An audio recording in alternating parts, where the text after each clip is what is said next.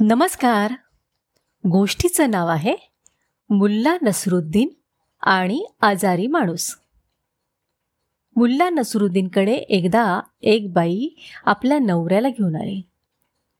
तो खूप आजारी आहे. रात्र रात्र खोकतो. कधी कधी उलटीतनं रक्त देखील पडतं.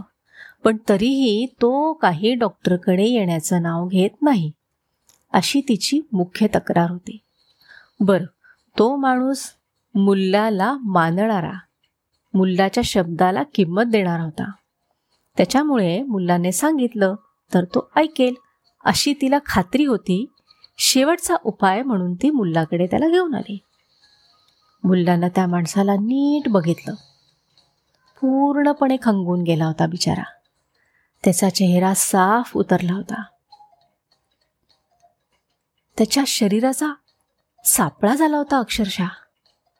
तरीही तोंडाने मात्र तो मुलाला हेच सांगत होता मला काही झालेलं नाहीये. डॉक्टरकडे जायची तर बिलकुलच गरज नाहीये. पण बघा ही ही डोक्यावर बसली आहे माझ्या.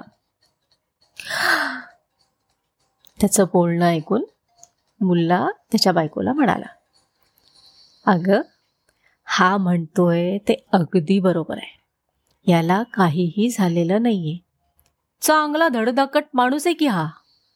तुला काय पैसे जास्त झालेत का डॉक्टरच्या पोडक्यावर घालायला? का उगाच ह्याला त्रास देतेस? मुल्लाचं हे बोलणं ऐकून त्या माणसाची बायको मात्र थक्कच झाली. त्या माणसाला मात्र खायचं वाटलं. तो बायकोला म्हणाला हा बघ मी सांगत नव्हतो ना तुला. बघ आता मुल्लाजीनेच तुझे कान टोचले. हे बरं झालं. नंतर मुल्लाने त्या माणसाला हळूच बाजूला घेतलं आणि अतिशय प्रेमाने म्हणाला बघ तुला तर माहितीच आहे की तुला काहीच झालेलं नाहीये आणि मलाही माहिती आहे की तुला काहीच झालेलं नाहीये. मग आपल्याला घाबरायचं काय कारणच नाहीये. पण बघ ना बिचाऱ्या तुझ्या बायकोच्या चेहऱ्याकडे बघ.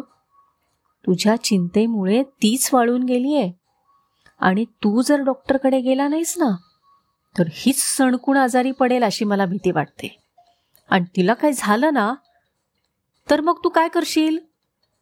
त्याच्यापेक्षा असं कर. तिच्यासाठी फक्त एकदा तिच्यासाठी डॉक्टरकडे वाट वाकडी कर एकदा.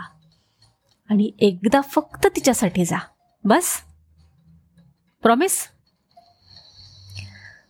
त्या माणसाने मुल्लाचं बोलणं ऐकलं. आणि केवळ बायकोचं मन राखण्यासाठी म्हणून तो डॉक्टरकडे गेला.